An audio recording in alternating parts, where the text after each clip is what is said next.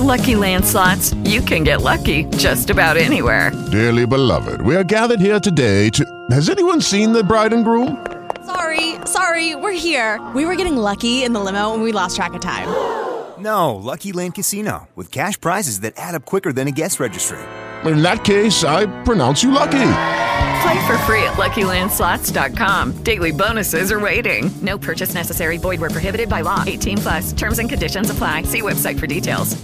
Judy was boring. Hello. Then Judy discovered ChumbaCasino.com. It's my little escape. Now Judy's the life of the party. Oh, baby, Mama's bringing home the bacon. Whoa, take it easy, Judy. The Chumba life is for everybody. So go to ChumbaCasino.com and play over 100 casino style games. Join today and play for free for your chance to redeem some serious prizes. chumba ChumbaCasino.com. No purchase necessary. Void where prohibited by law. 18 plus terms and conditions apply. See website for details. Hay noticias a toda hora en RCN Mundo.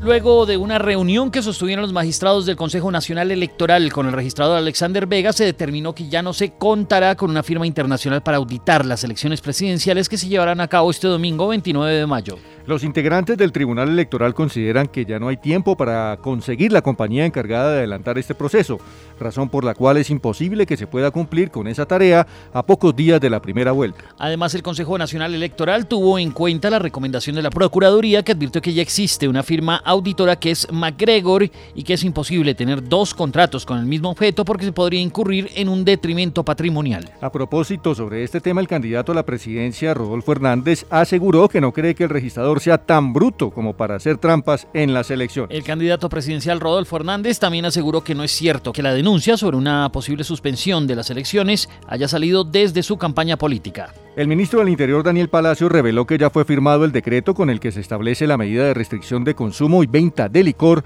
durante las elecciones presidenciales. La ley seca regirá en todo el territorio nacional a partir de este sábado 28 de mayo desde las 4 de la tarde y se extenderá hasta el día lunes 30 de mayo a las 12 del mediodía. A 16 se incrementó el número de personas muertas tras un nuevo tiroteo en una escuela en el estado de Texas, en los Estados Unidos. Entre las personas muertas figuran 14 estudiantes, un profesor y el supuesto agresor. Según revelaron las autoridades, el presunto agresor de este hecho violento asesinó a su abuela antes de perpetrar la masacre en la escuela. Según el archivo de violencia armada, en lo corrido del año en Estados Unidos se han registrado 212 tiroteos. Una juez especializada emitió una ejemplar condena de 46 años de cárcel en contra de Ricardo Andrés Carvajal Salgar por su participación en el atentado contra la Escuela General Santander ocurrido el 17 de enero del 2019 y el cual dejó 22 personas muertas y más de 60 heridas. Algunos problemas de movilidad se registran a esta hora en Bogotá por cuenta de protestas que adelantan estudiantes de la Universidad Distrital sobre la avenida Circunvalar. Más temprano se habían registrado problemas de movilidad por una protesta que realizaron taxistas quienes reclaman mayores medidas de seguridad. A esta hora avanza una reunión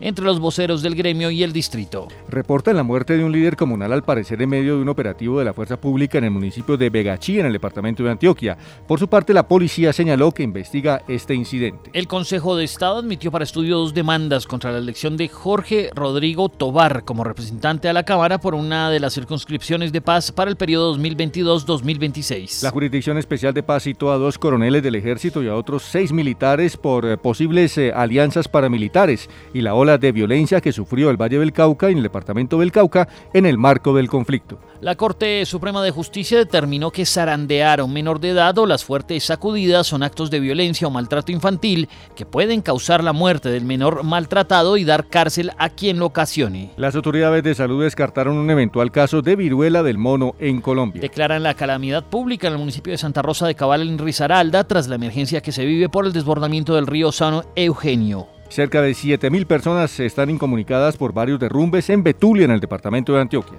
Un miembro del Estado Islámico habría planeado asesinar al expresidente de los Estados Unidos, George W. Bush, según reveló la revista Forbes. Se cumplen tres meses de la guerra en Ucrania. Hay 13.000 soldados y casi 4.000 civiles muertos y Rusia no ha logrado su deseada victoria, pero ha multiplicado por tres su dominio en territorio soberano ucraniano. Teodros Adanon fue elegido por cinco años más como director de la Organización Mundial de la Salud.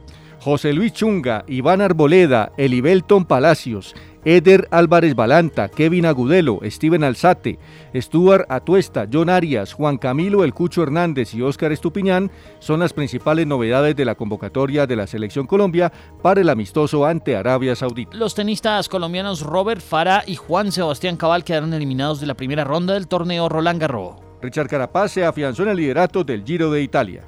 Y la revista France Football confirma que el balón de oro se entregará el próximo 17 de octubre en París. En RCN Mundo estamos conectados con usted. RCN Radio y rcnradio.com.